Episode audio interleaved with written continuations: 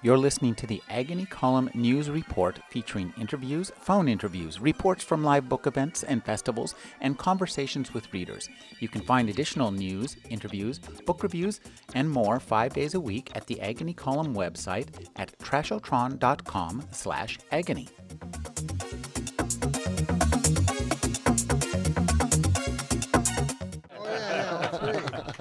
Well, it's kind of it's a kind of extraordinary. We have the king of the podcasters who can't get through a paragraph, and then we have the man who doesn't podcast and he made not a single mistake, and he's the fastest reader I've ever encountered.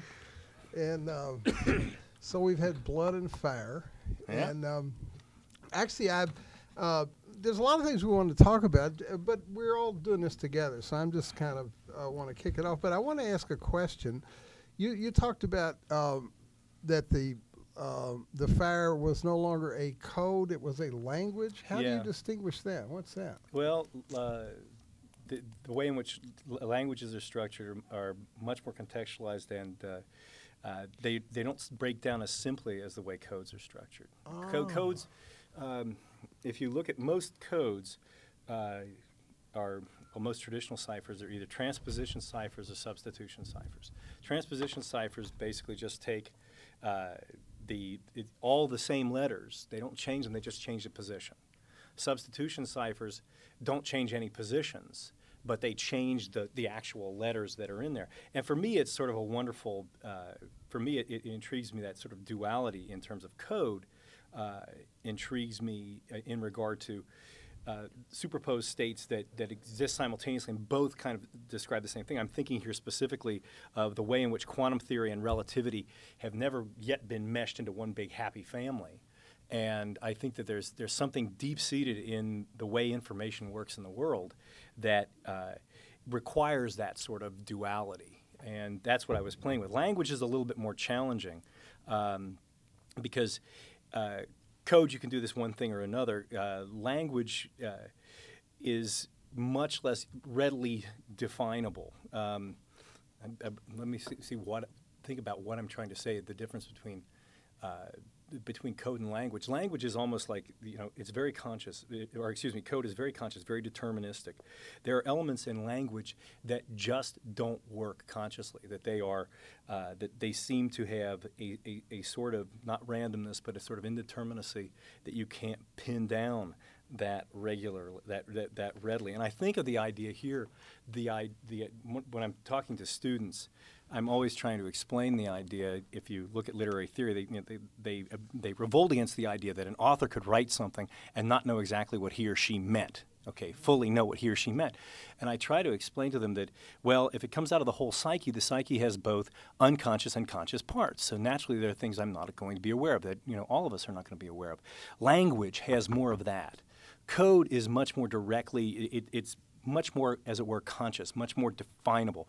Language isn't. Language has a lot of this weird crap in it floating around that I think is unconscious, and that uh, I'm fascinated. I, I, I love. Uh, uh, and I have almost as bad an obsession as the female character in the story. They're never named, by the way, really.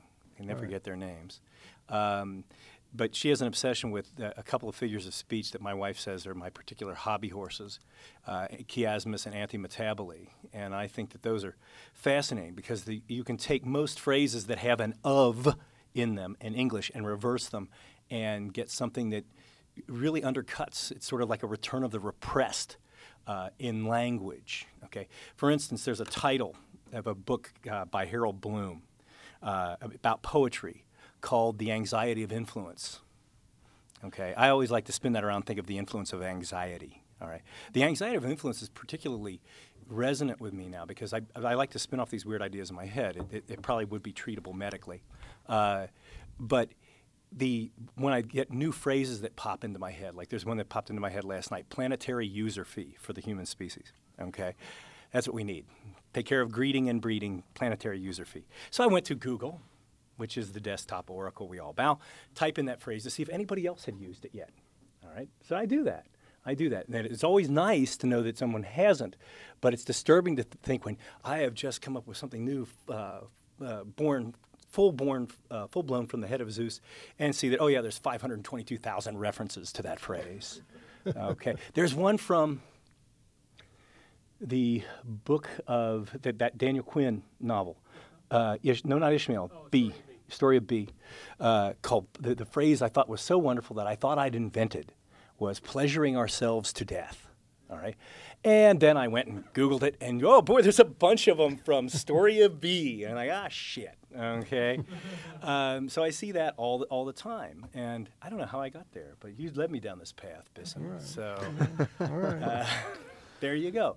But inde- la- there's a, that level of indeterminacy in language I find fascinating. So there you go. All right. Well, let me ask. I want to ask. Uh, I had a question for Scott also, which is, you uh, when you go from an oral presentation to print, and then you, uh, what what did that mean to you as a writer? I mean, you you started as a writer. Am I am I right? Did, Right. Did it? Do you feel like it changed the process on the next books? Did it, does it influence the way you write? How do you? Well, the biggest thing is that I, I write the books and complete the books, then I podcast the books. When I podcast, I tend to uh, do some on the fly editing, like losing the attribution. I don't need to describe the main character's attitude if you if I can convey that as a voice actor. So that so it goes from writing to the audio, and then as I'm reading it out loud, I hear where I've done a horrible job as a writer. I'm like, oh, that just sounds awful, and I'm able to go back and edit on the fly. And then, as far as the the projects that have come that I've written after these initial books, Right. it's really been um, more of a cinematic storytelling approach. Uh, there's too long of a section where nothing happens here. I need to rearrange the story so that things are, are happening. They're going to keep the listener's interest. So it has really changed the way I, I write the books. Do Definitely. you, do you edit after a podcast where you go back to the book before it goes into print? oh, totally. Yeah. Yeah. Okay. Yeah. And usually a lot of that is uh, there. A lot of factual errors pointed out, particularly from any listener who's in the military. Uh, there, I get a lot of listeners who have military experience. A lot of of very you know PhD candidates or PhDs who will you know, email me back. Go, that's a nice story, but there's all of these these things are all wrong, and I'm able to go back and then pimp those people out as sources and go, okay, well if I did this, this, and this, and the podcast version of Infected was really cool and it was a lot of fun. The print version of Infected that's coming out April 1st is just on a completely different level as a book, thanks to a lot of the feedback I get from the audience. So you podcast betas. I didn't know I You're was. beta testing. I didn't know I was. I thought like Infected. That's that's probably the 17th draft of that book book, and I thought it was done cold stone. But uh, I just got so much feedback and, and saw so many things and read it out loud. So yeah, apparently apparently everything I do is beta, and I'll never have I'll never have the full release version. yeah, well, maybe we're all beta. Maybe Well, that's it. That's what it's Hoping about. for a better version. You know, it's interesting you mentioned oh, the difference in oral and oral presentation. Um, James Joyce, as he got older, became more and more blind, and he became more and more obsessed with the way things sounded in his head. Uh, the poet John Milton was blind by the time he wrote he wrote Paradise Lost. He he actually dictated it to his daughters, and when people wouldn't come to take notes from him uh, and take his dictation, he would get really cranky and say, "I want to be milked." Was the actual phrase he used, as if it was just full of this stuff that had to be brought out, and it's very intriguing. And to think that that was all done through what he heard in his head, which is neat. And it's a very different approach to the, the writing process. In Shakespeare's time, people didn't say, I'm going to go see a play. They said, I'm going to go hear a play. It was much less a visual medium, much more something you went to hear, closer in some ways to a radio play. There you go. That's interesting. Do you think we're coming back to that? I, I mean, I mean, I you were saying you think that podcasts are like the new form of literature, right? Yeah, I, I guess I should come to the microphone and talk about that. Are we on? You can hear me now. Um, yeah, I, I think podcasting is. As, as- Introduce yourself. Oh, uh, So, hi everybody. My name is Evo Terra. Um, I'm a science fiction podcast from a long time, and I also am the co-founder of a site called PodioBooks.com, which has uh, all of Scott's work and about a 130 other people's who are who are doing this this kind of work on there. Um, Terry, as you mentioned, yeah, I, I do think that, that podcasting is, is changing the way that literature is done, especially for the for the new author, for the for the mid-list author, and also for the the existing uh, successful author who's trying to break out into new areas. But it, it's not like it's a unique concept. Uh, I, I, think of Kevin J. Anderson, for example, uh, much to what Howard was talking about here, where he was just uh, here he, last month. He he reads everything into a, a, a microphone. That, that's his writing. He doesn't write on paper. He doesn't do a lot of keyboard work. He goes and takes a walk out in the woods and and writes his book by his his micro recorder, and then has his assistant transcribe it, and then go through new editing. So, yes, I think podcasting is changing literature, but I don't think it's just podcasting. I think literature is under changing because of technology. Interesting. I don't know. What are you going to say? I mean, I I understand that. I deeply disapprove of that. Somehow. I, There's something, you know. I think a story is a story is a story, and it just depends on how how you tell it. it. People have any number of ways with which to craft a story to get all of their thoughts in order, with which to link up various plot points.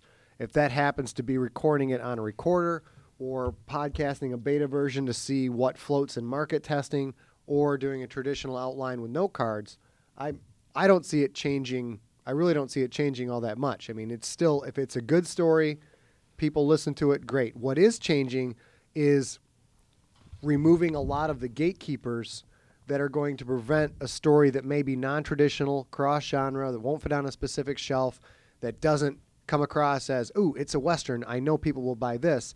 Being able to take that work, put it right out into the marketplace, and then if the audience re- it resonates with the audience and you get a big following, that's good writing. Because if there's you know fifty thousand people listening to it, quote unquote, that's good writing. So that that part is changing, but it's not. I don't see it changing literature.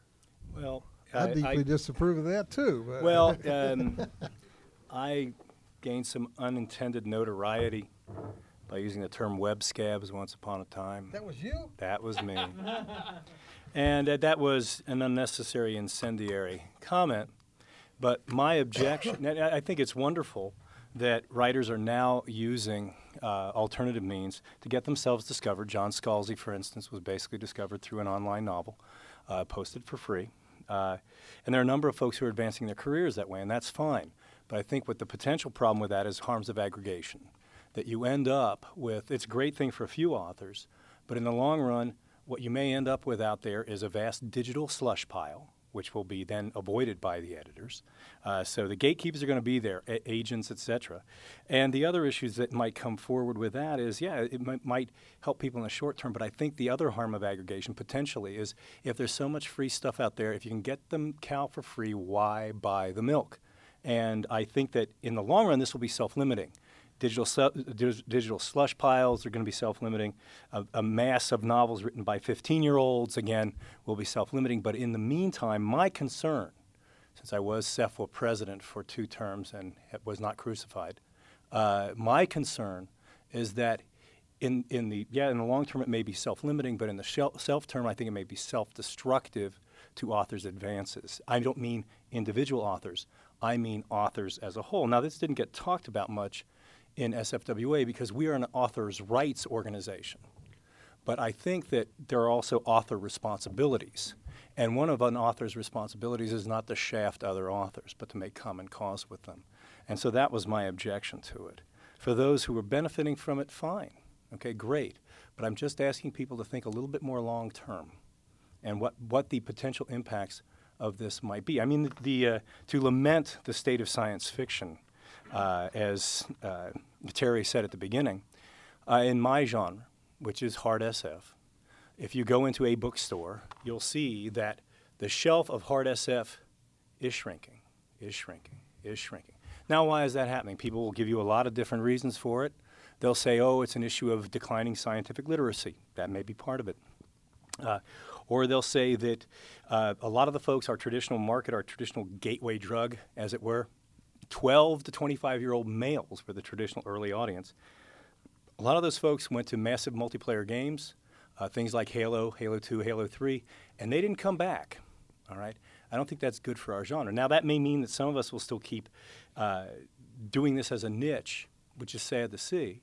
But my point is, I'd rather, uh, well, uh, put it this way Uh, my father once said to me, and my father was a quirky guy. He once said to me that, you know, Howard, you can make a lot of money in the short term or a lot of sense in the long run. What eventually happened to him on his deathbed, my mother said, Your father never made much money, but that never much bothered him. And I come from this nasty old school that says being a prophet is more important than making a profit. So I still, in my fiction, try to present things that are not only entertaining, but also annoying. All right. Uh, Dante, in talking about the Dolce Stil Nuova, the sweet new style, of which his uh, Divine Comedy was part of that, he said that poetry should be utile et dulce, useful and sweet. The sweet is the entertaining part. The useful is that it should do some genuine work in the world. Now, that won't make you popular. I was talking to my students today about one of my students is a huge Disney fan, huge Disney fan. And we, one of the texts we were reading was the original Hans Christian Andersen version of The Little Mermaid, which is very different from the Disney version. She was very upset about that difference. And I said, Well, you know, she said the Disney version is so much better. I said, Well, you know, you could argue that the Disney version is in some ways more escapist. So I had to define escapism a little bit. And I think to some degree, yeah, we all, if we're thinking all the time, we deserve a little escape. Escapism is a good thing. But I think in our world, we've got so much escapism all around us that it might be good to take a break and think.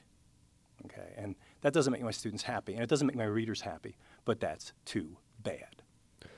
Well, if I could uh, talk about a couple of those points, um, I think that regarding, I, don't really see this being a problem for advances in the long run, because what we're able to establish with this podcasting and the PDFs and and the Cory Doctorow's of the world and John Scalzis of the world giving their content away is we're able to provide market testing for a market that is notoriously difficult to produce a profitable book the vast majority of books that are published in the publishing industry don't make any money back for the publisher, and that's 90% of them. And they're hoping for that 5 to 10% that give the big return in order to keep everybody with a job.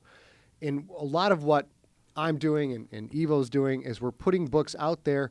We're getting a lot of free market testing for the publishers who are able to look at this and go, I can see that there's momentum and energy around this author. I better give this author a higher advance to get them get them signed. I So I might be missing something there, but in the long term, I see this being more beneficial to the authors for better contracts, better advances, because now you've got publishers fighting for a proven commodity instead of publishers. And this is only for new authors. Now, for somebody like you with four books out, that's a completely different ballgame.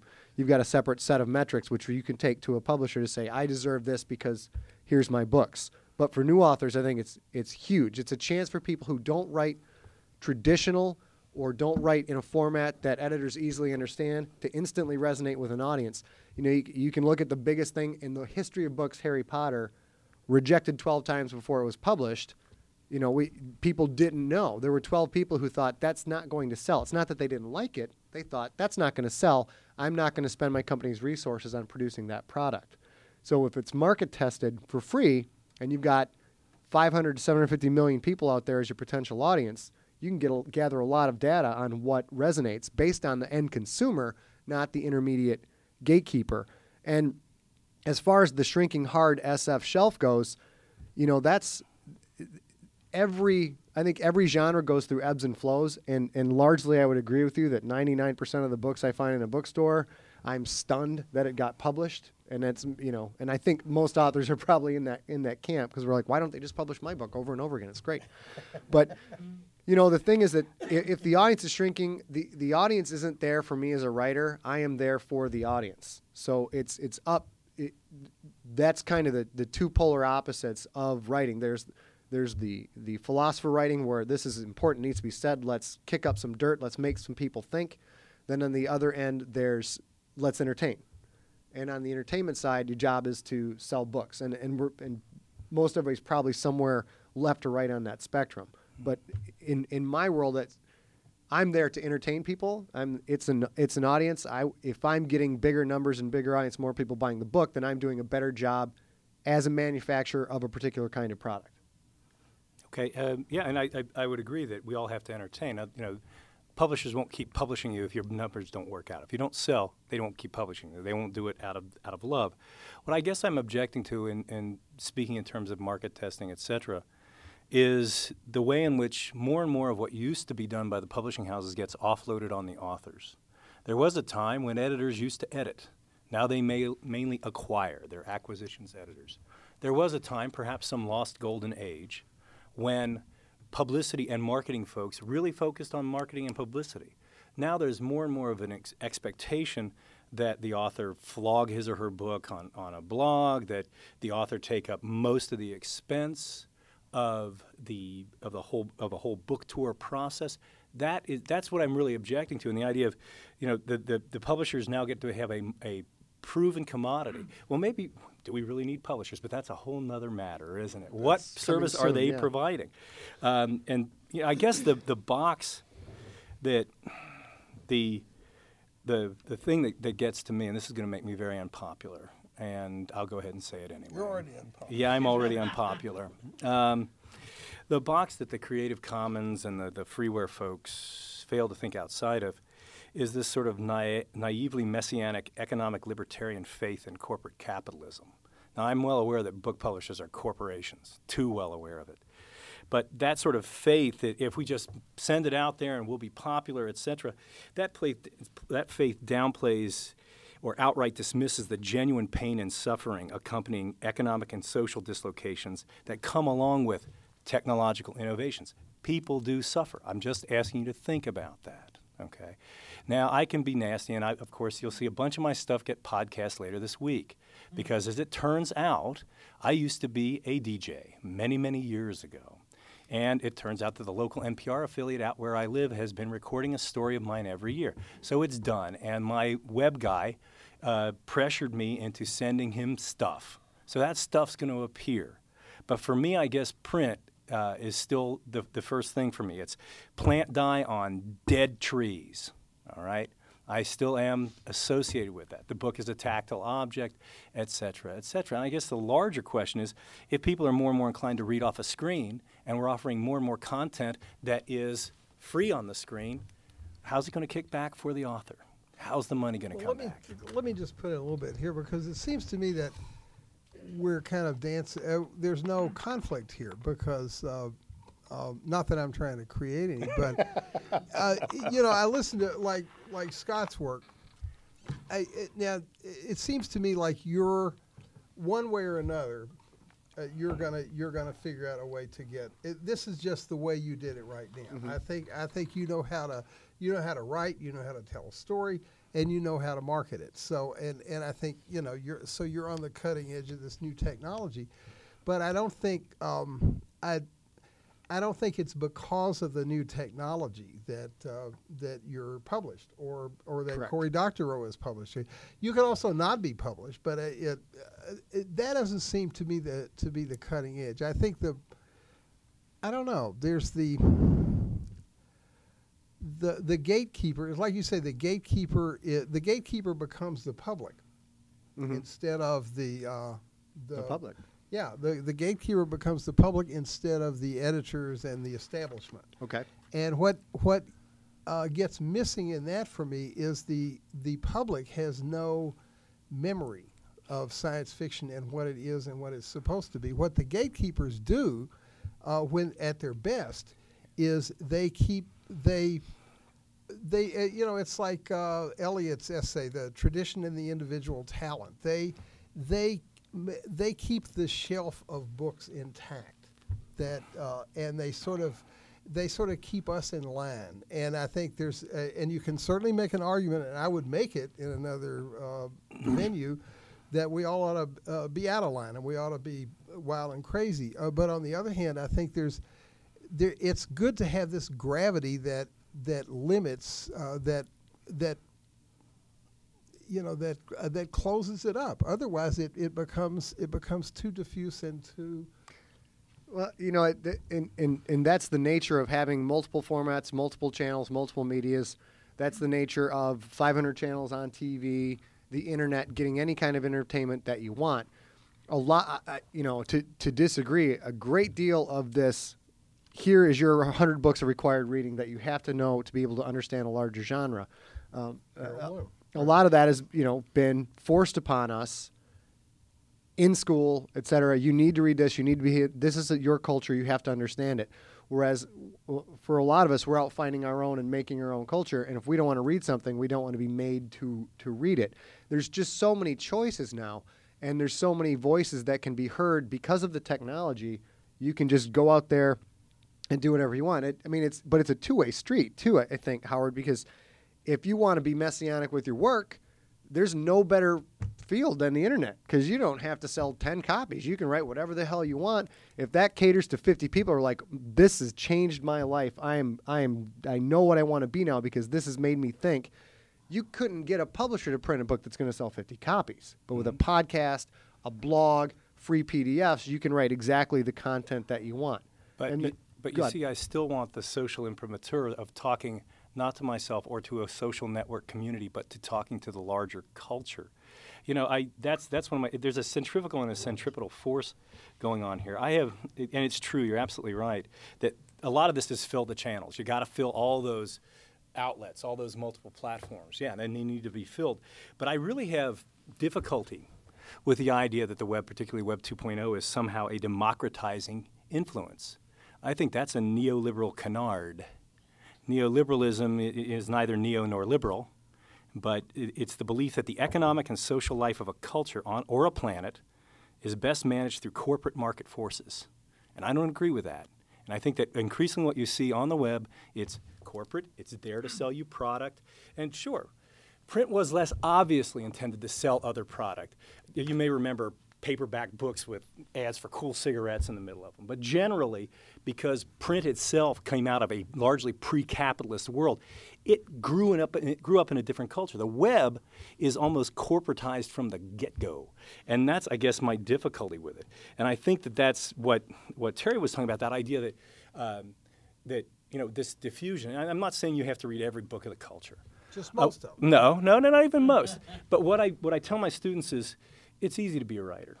All you have to do is read a lot and write a lot. You need to read a lot to see how other people have used the language. Read carefully, critically, to see how other people have used the language, perhaps in your own genre. And you have to write a lot to develop your mm-hmm. own voice. I think you need to have both the background to see how others have used it, and then your own experience writing it to develop your own way of speaking. And I think if either one of those are lacking, you're lacking something. Now, I know that my books are difficult. You know, if, if I wanted fame and fortune, I wouldn't write difficult science fiction on obscure scientific topics for small audiences and smaller paychecks. Okay? But that is a choice I made. And it, but it's not as far as to go to say, well, I'm just going to write this for my friends. I do believe that one should develop one's craft so that they can speak to as much of the culture as possible. And one of the imprimaturs that you are speaking to the culture is you get paid for it. One of the things I constantly have to remind writers is money should flow toward the writer, not away. Well, okay? this is what Very Scott's simple. doing, right? So yeah. yeah, you're making money. Good. That's it, using it, another channel. You know, it, if if you can't really always follow the dollar signs, otherwise Britney Spears is the most influential creature we've had in our culture in 200 years. yes. You know, and, and, but a lot of what I what I hear coming from you guys is is that the, uh, what I want to know is who decides, who gets to decide what is good. Hartwell. If it's not the customer. What's that? Hartwell. David right? Hartwell. that is a scary thought in itself, but we will. Well, you know, it, it's funny because we could be having. It just struck me that we could be having the same conversation in 1952 about paperbacks, about the beginning of science fiction, yeah. which was 25 cent. They were products, and they were 25 cent mm-hmm. products that were not sold in bookstores. They were sold on racks and bus stations. They weren't really even considered books. And How long has so it taken for science fiction to be considered literature at all? In where I teach, it's short. not. Well, um, even, I, yeah. I've been involved with the Department of Eng- the English Department at, at, California State University, Fresno, off and on when I'm not writing full time, for 17 years, and in that time, the creative writing program, which is a subdivision of the Department of English, has never once asked or allowed me to teach a course in their in their in their program. Why? Most recently, the director of the creative writing program said, "Letting a science fiction writer teach in our program would be like having a rock musician teach in a school of jazz." That's a quote. Okay, so believe me, I am not one who, to lionize the literary establishment. Okay, but I do think that it's important that we know what's been produced in our genre, at least have a good sense of that, so we can see what we can mess with. Hemingway said, "Know the rules so you can break them better." All right, and that's what we what we try to do. Uh, but I, I, I say, let a million flowers bloom. Let everybody try this. But uh, in my case and in everyone else's case, I do think we ought to consider not only authors' rights, but also also authors' responsibilities to other authors. and and and you feel that making things open on the internet, giving things away to see how they work, et cetera. You think that that I'm, I'm that's where I'm not. I don't feel giving like giving them away giving them the away for free. I think for me it poses problems. There's a distinction. Some of you be, may be aware of the difference between what was known as the free or open source movements, and the difference between that and something like Creative Commons. And there's a really wonderful article, which I will now whip out of my handy folder here, um, uh, called Toward a Standard of Freedom, Creative Commons, and the Free Software Movement. It's a really profound analysis of what is good and what is bad about those movements. Really good piece of work. He- it's by a gentleman named Benjamin Mako Hill. Um, and it's, create, it's, it's very interesting and wonderful because it's an article that is in some ways uh, uh, critical of the Creative Commons uh, share-alike license, yet it's issued under the Creative Commons share-alike license, which is great, which I love. And I love this, this sort of irony and to be able to appreciate that irony. Um, I, one of my favorite bits of irony in regard to technology is the fact that Theodore Kaczynski, a very well known anti technology person, his writing was most often perused via the internet, a system he hated. Okay. History's full of those ironies, and I expect to be tripped up by such ironies. But in asking us to think a little bit outside the boxes and not just go with market forces, et cetera, I'm, I'm suggesting that perhaps the ironies won't trip us up so painfully. Well, at this point, what what I'm still waiting to see, and and it's this isn't something that's defendable on your end because we haven't had enough time. And you're saying that looking at the long term is what we have to watch out for. I mm-hmm. mean, we're looking at the, the the primary proponents of giving it away for free and then following up with sales. You know, Baen Books has been doing it for 10 years now. Mm-hmm. You know, Cory Doctorow, My Success, Stross. Uh, Charles Stross. a couple of people, um, Matt Wallace, who's Eric, got Eric Flint. Eric, Eric Flint with what 1692. Right. Um, you know Matt Wallace, who's a totally unknown author outside of the podcasting sphere, but has had one of his movie, his short stories optioned for a movie. Mm-hmm. John Lenahan's another Podiobooks guy who's got a hardcover coming out. Nobody knows who this guy is, and it's going to be distributed by Pan Macmillan. He wouldn't. None of this would have happened without getting out there mixing it up. So, and then the next step of this is, if I'm successful, if John's successful, people are going to start looking to authors that are giving it away and developing an audience going these guys got to get paid. Because we've already seen lenahan and sigler and seth harwood and matt wallace that we have seen that these guys produce revenue for the company. So you know going back to i mean it, i don't see that i still don't see the detriment how it's going to hurt people. There's always an evolution of content. There's always a change in the environment. And there's always certain writing movements that have their peak and then die off and come down to a smaller area while other peaks come up you know, cyberpunk came up and was very popular. Now it's come down. There's always a cyclical cycle. So, uh, is what you're saying that your Cyberpunk was a literary movement, not a methodology of distribution. I guess my objection to that is that uh, there's something called harms of aggregation. You know, one automobile on the entire planet does not cause, or in California, does not cause many problems. But if you've got 30 million of them, they generate problems, harms of aggregation. My concern is precisely if the folks, if, if the publishing industry looks to the success of writers who have done well with the free movement, instead of being something that the writers have to fight for with the publishers, the publishers will begin to demand it. And that, I think, has real problems because that's where we start the downward slide in terms of problems with advances in royalties. So what you're saying, what you're objecting to is that writers have to bring their audience with them. I- In other words, th- these will be the successful writers, not not. So there there won't be a writer uh, who will where the publisher will develop the audience. Right. The publisher will just wait until the um, to the free Yeah. agent can come and they can sign. Jacob, what do you think of this? You're a publisher. Yeah. Ooh. He's a corporate a corporate meanie. yeah, corporate meanie. Very mean. Uh, which part of this precisely? I mean, I think Jacob microphone. I, I think what uh, what Howard's talking about is very interesting, but I, I, you know, one of the things that occurs to me is is is, is when you have you when you have several authors breaking give putting their stuff out for free and gaining an audience. Uh, I think that's it, it's a really terrific thing and it's a really groundbreaking thing. But what happens whenever when all the other writers emulate that and suddenly there are two hundred thousand books available for free on, on, on the web and you know and, and it keeps going up and up and up you know then you know it be, it becomes this huge sea of, of Audience books. selection. well but also the books that have not been vetted how do you, you know how do you know which the good ones are it it, it brings a whole different uh, climate to, uh, Mhm. to the It's a it's a quantum it's a it's a phase change. It's a total phase change in the industry. Where we would be going from an area where a company like yours, and you'll still be able to do this, because this is an important book. I like this. We want to put this out. We want to give this a marketing push because people need to know who this author is, because what he or she has to say is very very important. And then you also have the audience going, "This shit rocks." I mean, that's the reaction you're going to get. You're going to get people out there like you know that, that uh, pardon my language, but the phrase I've been thinking of lately is when somebody gets done reading a book, goes, "Fuck yes, that was awesome." You know that guttural response to the fiction, where you get an emotional, tangible, like that. That was important to me. You get both. I don't see where you don't get both things. Well, I also I also think there's a difference between podcasting and say distributing, you know, copies of things in like PDF or uh, Full text or, free or, online. or, or, or Word documents, right? Where, where, where you where you're actually downloading the text. I mean, uh, a podcast is essentially a radio Mhm. uh, piece, and it's usually if you if you're podcasting a novel, you don't usually.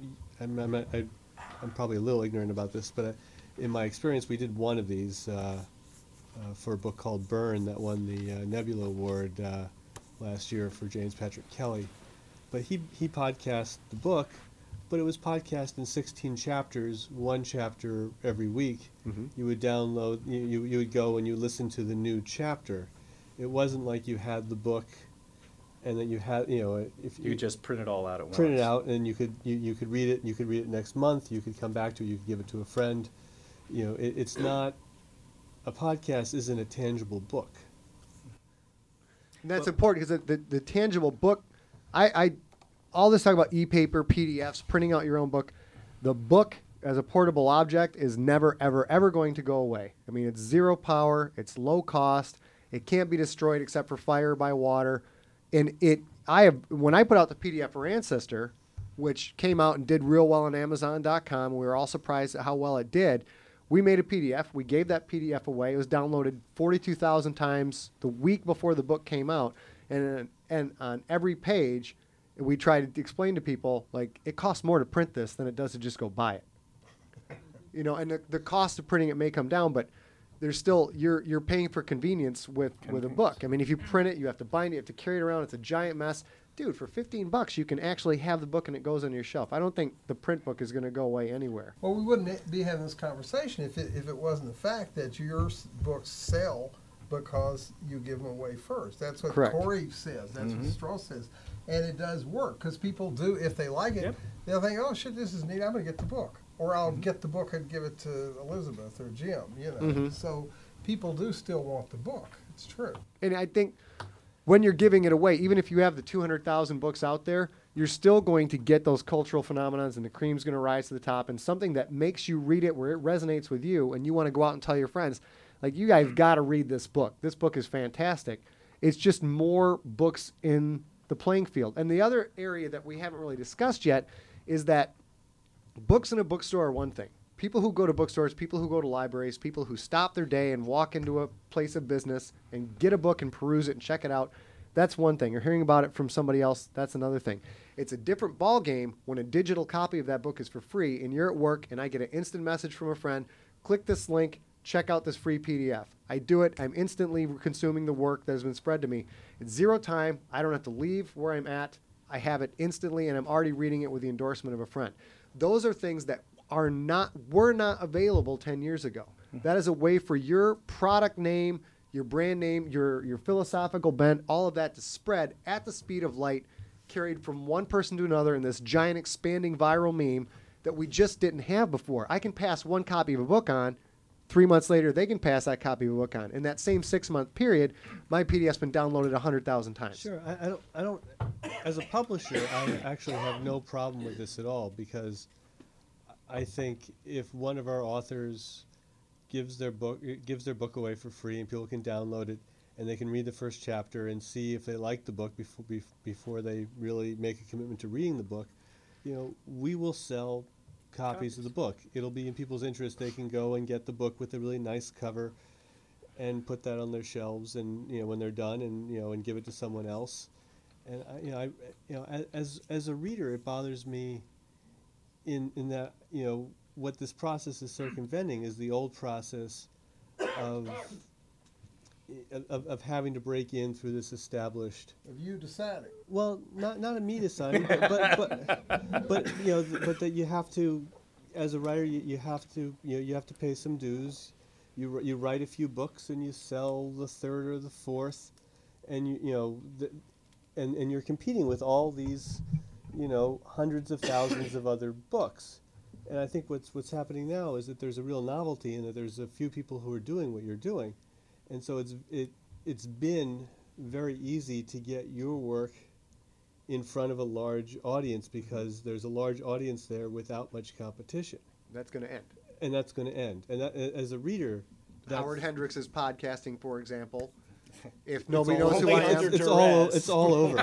well, if you go to audiobooks.com, you've never heard of Scott Sigler. Ooh, there's Howard Hendrix. I've heard of him. Where are you going to spend your time reading? So I think you're you're right. It's going to end. so, so, so, free so ride that, is over. that, but that Scott- leaves two sort of levels. You've got the, you've, got, you've got people giving their giving stuff away for free that you have to sort of, you know, and, and then you have you know, and, and that gets you to the next level of, of, of competing with the other hundred thousand people who actually have books in stores, and so you're you're you're, you're eventually what you have is a, is a glut of uh, of product. Well, we, there's always been a glut of product. There's 180,000 books published every year, Yeah. something like that. There's but but glut. but the, the I think something that Terry mentioned is very interesting. The idea that you have to come with, as it were, a pre-created audience, and I think that that's problematic because what it it, it follows a trend that I think has already been going on in publishing for years. Uh, this idea that you need to score big on your first book, the Stephen King, Amy Tan situation. You need to score big. Uh, I- remember uh, Larry McMurtry, who wrote Lonesome Dove, uh, Last Picture Show, a number of other things, speaking at a, a Writers Week event in Southern California, and he said that this was in the '80s, and he said, you know, when I began in the '50s, he said I couldn't, I couldn't survive in today's market, because when I began in the '50s, he said, publishers would develop a writer's career. They say, yeah, I'll give him a, a, a grand or two and keep him going. There's got there's potential here. Now there's this sort of one-hit wonder phenomenon that you have to score big first time, and you can see a parallel to that in the recording industry. Uh, before the advent of sort of album-oriented and career-oriented uh, uh, rock and roll, if you look at the 50s, it was those little 45s, one hit. You know, some, sometimes the medium does dictate the message. Uh, then, starting in the 60s, you had this more this emphasis of building a career, larger format. Now, with MP3s, with file file sharing, you're seeing a return to that more sort of 45 one-hit wonder approach to the world. My fear is that we're going to see some of the same things, exacerbating things that are already happening in publishing. That's my concern with it. Uh, for those who are benefiting from it, fantastic. You caught that wave early, harness the inevitable, ride that sucker. Okay. But my fear is the long term. You know, what's going to be left when the wave goes out? Well, in, in some in some respects, um, you know, this isn't true for what Tachyon does, but for other for other publishers, uh, in some ways, I'm better off publishing Scott Sigler before he's found a publisher than I am publishing Howard Hendrix because Howard Hendrix has a track record. As a publisher, I can go I, I can go into this thing called BookScan, which tells me every point of purchase sale that, that Howard has made. Uh, these are sales to Amazon, Barnes and Noble, Borders, and many of the bigger independent stores. and so you know it doesn't give me library sales, it doesn't give me some other stuff, but I can say ballpark, you know, a Howard Hendrix book will sell this much, but also the buyer at Barnes and Noble will, will look at that when he's making his purchase, and he'll say, well, we sold this much of the last Howard Hendrix book, but we had 25% returns. Let's order 25% less. Less. Which means, of course, you're still going to get the 25% return, but you'll sell 25% less books. And wi- wi- with an unproven person, there's no there's no detriment if you put the right marketing campaign behind it. You know, you, we've seen all these books recently by first-time authors just go through the roof. Uh, I forget the I forget the author wrote the Historian, which is a historic vampire uh, novel, and we had uh, Elizabeth Kostova. right, Thank you. and we had um, Jonathan Strange and Mr. Norrell, Oh, yes. Susanna Clarke's uh, epic uh, historical British fantasy. But the, you know, those books, you know, didn't have anything holding them back. You Right. know, th- you know, when, when when when their publishers said, you know, we're putting this kind of money behind it, and we expect this kind of Return. sell this kind of return, uh, the publishers, you know, the, uh, the, the the gatekeepers in this case, which are Barnes and Noble and Borders and all the people in the bookstore, said, "Great, we'll take, you know, we'll, we'll, we'll take them." Um, are you all familiar with the Robin, Ho- Robin Hobb, Megan Lindholm situation? Sure. uh, where basically the book chains that believe me i have no particular love of huge brick and mortar bookstores okay I, they're something i've had to deal with but one of the things i found very discouraging is that an author had to change her name and publish under a different name because the chains had dictated that the books published earlier under her own name were not selling well enough. She changed her name, and then she had bestsellers. Now, was there a magic sea change that happened there? I don't know. But this is where the, the, the marketing emphasis, the bean counting, gets in the way of art and craft. Yes, I will say the evil word, art. Okay? Not just commerce. If you know, if if you live in a world where everything all that matters is profit, then there's nothing else of value. If it's completely market driven, there's nothing else of value. The ultimate ideology is profit. I think that's a failure to see human beings as only profit driven or only technological. One of the problems with science fiction is we have had a tendency to think there's a technological solution to every human problem. That's just plain wrong. Human beings are not just technological creatures. They're more than technological creatures.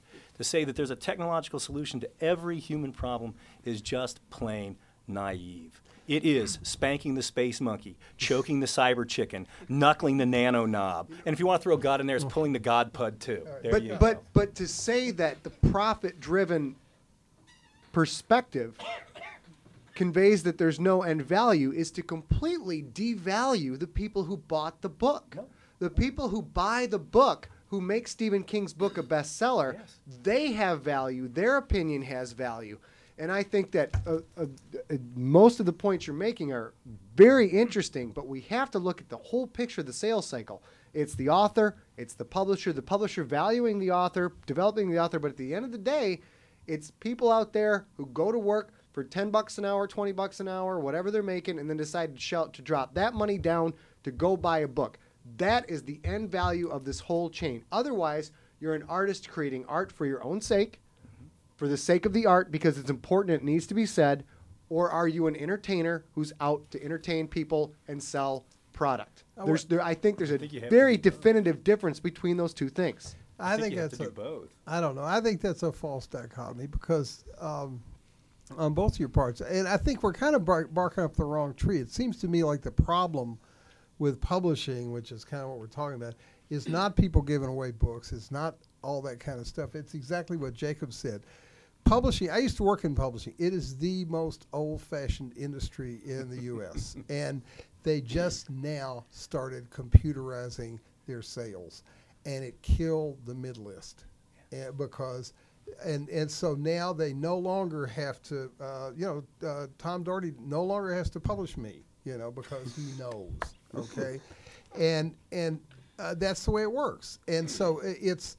It's just the fact that they caught up with the rest of the world with uh, and tracked their inventory uh, instead of eight months in the future. They track it like a week in the You know, future, the- and the- that's The problem really is, is is that as readers, it it, it it ruins the the kind of careers that writers have. In that, if, if a writer changes their name four times before they're successful, well, maybe the writer is still successful, but it's very hard for us to figure out what their career path is. But that was her choice. Well, no, no, like what takes, that, well, that- but the take person someone who like- changed her name, that was her well, choice. Sure. But but take someone like Ross Macdonald, who is one of the most popular writers ever. Ross Macdonald's first critical success, or not critical success, his first commercial success, was with his twelfth book. But his publisher Knopf kept all of his books in, in print, so that when the twelfth book hit big, the other eleven books were still available, and all of those sold. And he eventually wrote like you know forty Lew Archer books, and every one of them was a tremendous success, and all of them were always in print. And, But and, they- and, you know, he, but but he there was a point where he was not successful, and for him to you know if if he had written, you know, un, under several different names, there would there would be eight or nine books now that most of us would not be familiar with. And, I, I, I think th- these are sort of Like the Richard Bachman books, By like which get King. republished. Well, that's a little that's that, that's a little different. That's it, it's sort of like the books that Doris Lessing wrote under another uh, under another name, just just to see if someone actually would buy the books. Uh, maybe we should throw this open. Does anybody have Yeah, a question. Anybody with you? It is a false dichotomy. By the way, you're right. Art and commerce, Go that ahead, is a Terry, false- you alluded to something that I think uh, could be expanded on here. I re- I'm old enough to remember when a science fiction paperback cost 25 cents, a trade paperback cost 4.50, a hardcover cost seven dollars. Now a hardcover is 27 dollars, trade paperback's 15 dollars, a paperback is 7.99. And I, I'm going to admit it, I own several books by Howard Hendrix, and Howard Hendrix has never seen a penny of the money I spend on them because I will never pay list for any book. They're way online, and the authors are getting paid not a whole lot more than they got in the 50s. That's true. The mm-hmm. rest of it That's goes to the true. corporations. Mm-hmm. Yep. This bites, Oh, it does. and I don't know what the answer to this is. There's a little history you might want to look at.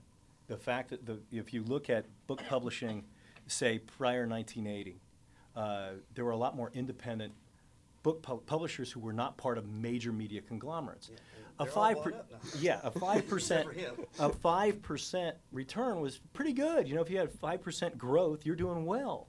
But the corp- big corporations bought them out and said, no, no, no, no, no. We need a 15 to 20 percent growth rate. That tended to drive things toward huge, very large, big splash, big hit approaches. Where and another thing that contributed to the proverbial death of the mid list. Okay, look at the history. Look at media consolidation over the last hmm, 30 years, and I think that also contributed to it. you know, and, and one of the aspects that we haven't talked about at all tonight is advertising. There's two forms of entertainment called TV and radio, which have done pretty well for themselves by giving away product and selling advertising against the downloads or the consumption of that product. So getting back to, I mean, the, the mid list is going to be people who are, and, and the environment has changed. This is evolution. Things aren't the same. The atmosphere has changed. The oxygen content is not what it was two billion years ago. And now it's time for a different creature to step up that can succeed in that environment and take advantage of it. Like and that new mammal. and and that new environment is is self promotion, engaging with your listeners, and interacting with your listeners. Now, if you're a mid list author, let's say my book comes out April first, it's a flop. I sell five thousand copies. That's great, but I'm able to capture information on say half of those people. 75% of those people, I'm now able to start building my own database as a, my own company. I'm a mid list author unto myself. POD, podcast, PDFs with ads in it, online uh, books like Baen puts up with ads in it. There's a whole different revenue stream available to the author via ads and via donations. What Podiobooks is finding, what some people have put out small press books with Podiobooks, is they have made more via just donations from people going, if this is free, if you enjoy it, throw some money the author's way. If you don't, that's fine. They're, they're making more off of donations than they ever made off of the actual sale of the book. Now, that's not the same as midlist because midlist authors can make a living just doing that. Donations can't do that right now. But as we expand the numbers, we're finding additional revenue streams for an author that they can bring in money that goes directly to them, not if you buy it in a used store or you buy it at discount or Howard gets his you know 10% off of something he spends two years on, and the, the, the corporation pockets a profit margin of 20 or 30, which isn't right at all. So there's the technology taketh and it giveth as well. There's certain areas that you can, as an author, you can use to bring money in directly to yourself without somebody else dipping into the pie. And which does have a, an appeal to me, as long as it doesn't screw other authors. That's my only concern. I think it's it's faulty though to say that to make the analogy of evolution. That presumes that evolution is itself is progressive, is teleological, has some goal, gets better and better. Evolution, according to Darwin, doesn't guarantee that things get better; they just get different. That's No, all what I'm saying. Is. I'm saying Okay. things are things are different. I'm not saying things are better at all. In, in a in a perfect world, the corporations take a young author under their wing, give them four or five books, support them, just like the old days of the band. Like you say, in the '70s, it was a whole different ballgame. Now, if you're going to make it in music, your ass has to be out there in a van on tour, developing your own audience. Being Dave Matthews and being able to go to RCA and say, "Hey, we sold thirty thousand copies of our CD. Pay us." It's just, you know, it's not better. It's the way it is. All right. Well, anybody? Uh, what? Go ahead. Anybody? I feel like That's the most well, inviting uh, opportunity I've had to ask a question yet.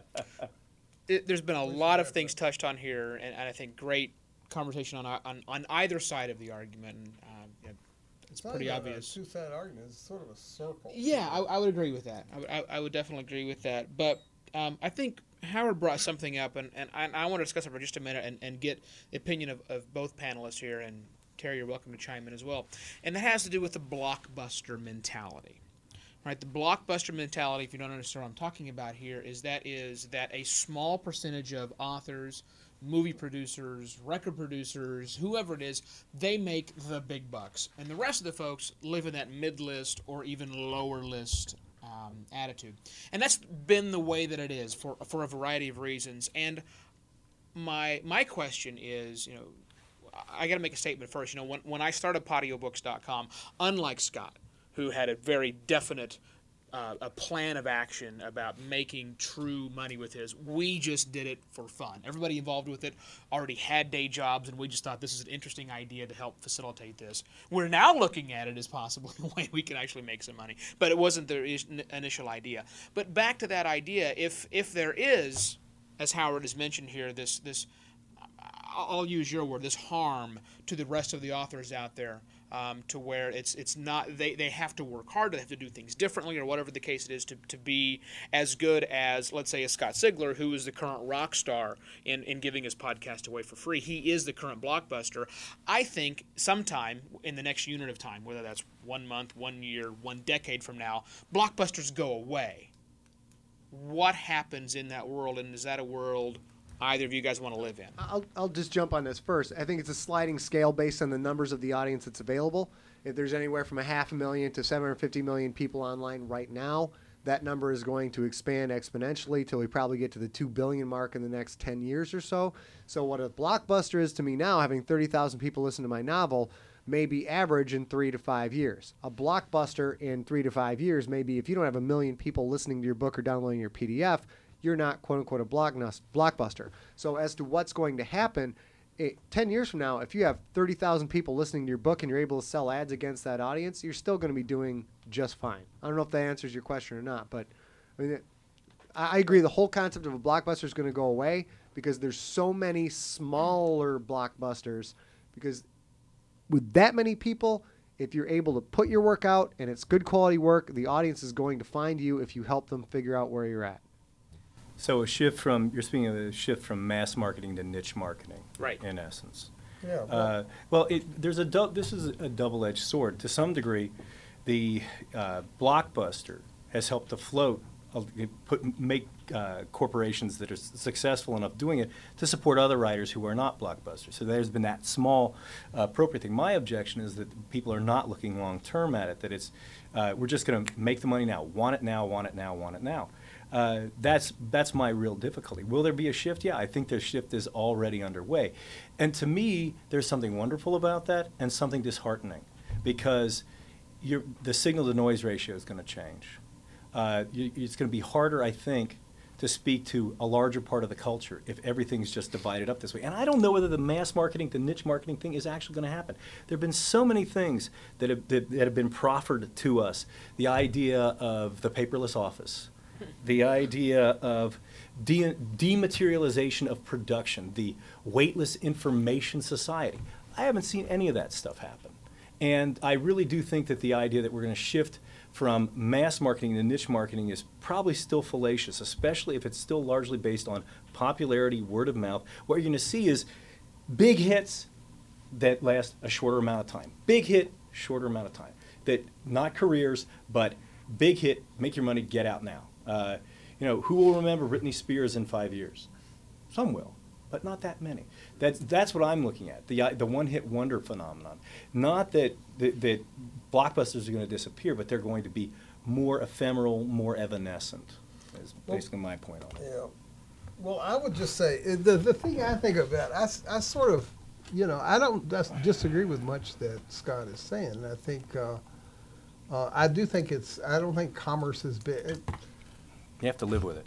yeah, I, think. You have to live with it. But I do disagree. It, it's like the, there's this idea that you have if you get rid of the gatekeepers and people appeal directly to the mass audience, and then you're going to have authors. They're going to come with. it- They're going to bring their own audience, and this is going to open up to, to where enormous kinds of creativity that po- that gatekeepers and stuff didn't recognize. So anything that people come up with will, you know, you'll you'll get an, an enormous burst of of diversity and creativity.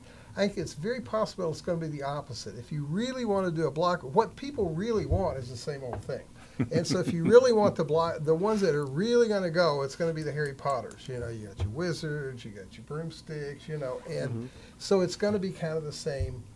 I, there's a I can see where really unique stuff could flourish in that atmosphere, but I could also see where uh, the uh, the main thing would be would flourish would be the Britney Spears would be the the the you know like you say the flash in the pan hugely popular for a little while.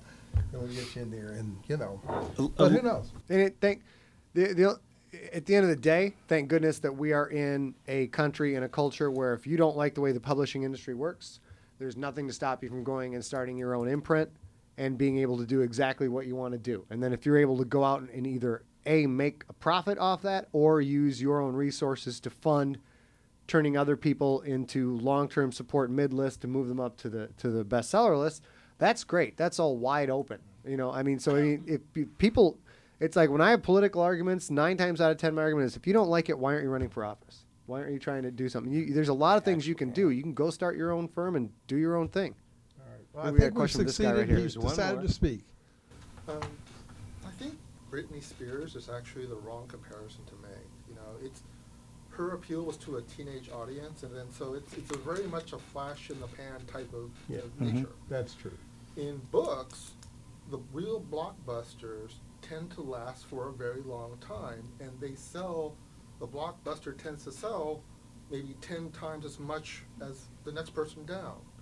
Stephen King in horror, you know, J.K. Rowling in young adult, um, Tom Clancy in military fiction.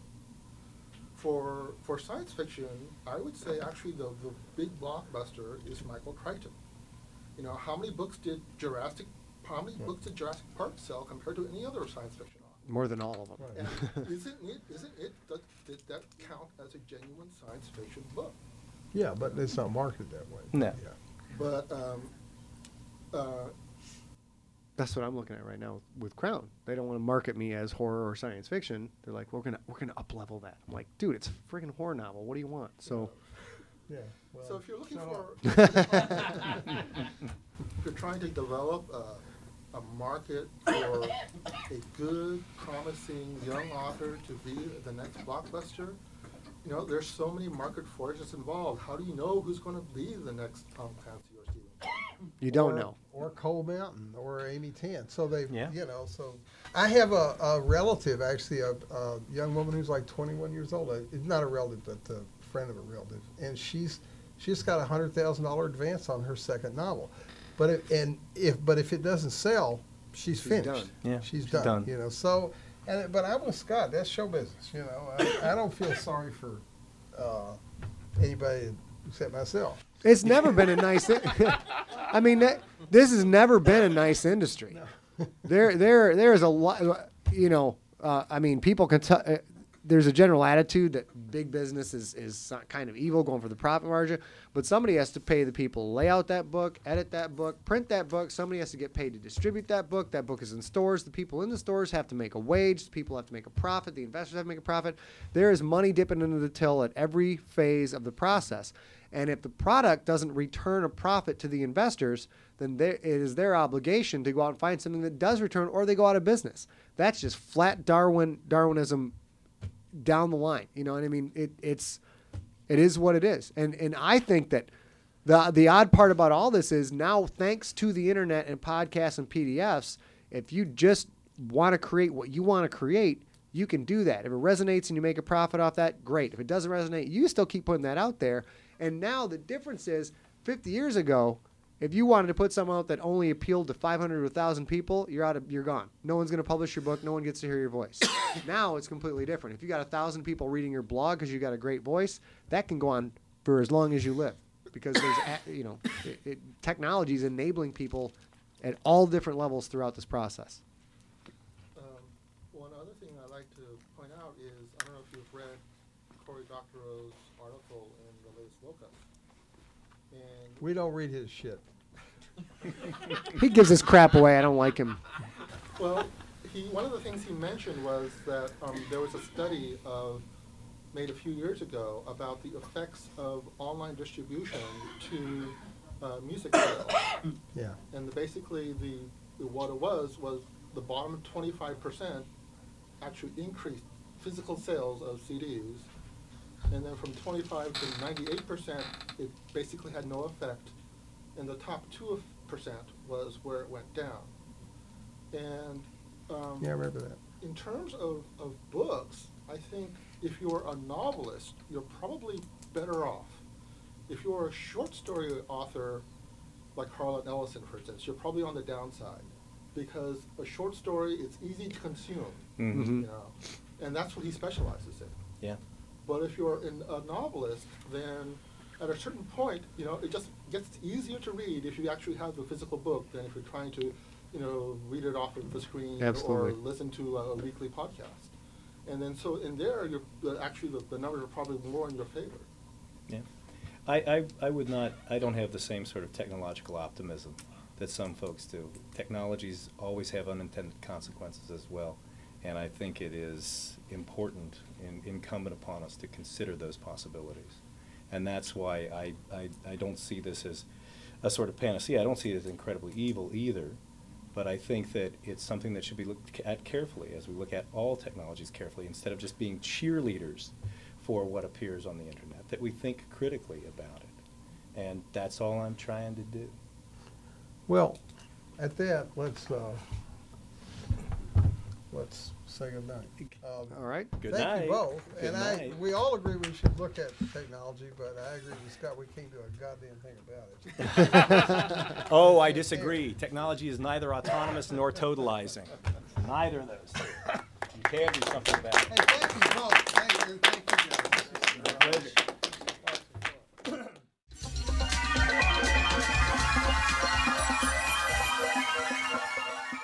You're listening to the Agony Column News Report featuring interviews, phone interviews, reports from live book events and festivals, and conversations with readers. You can find additional news, interviews, book reviews, and more five days a week at the Agony Column website at trashotron.com slash agony.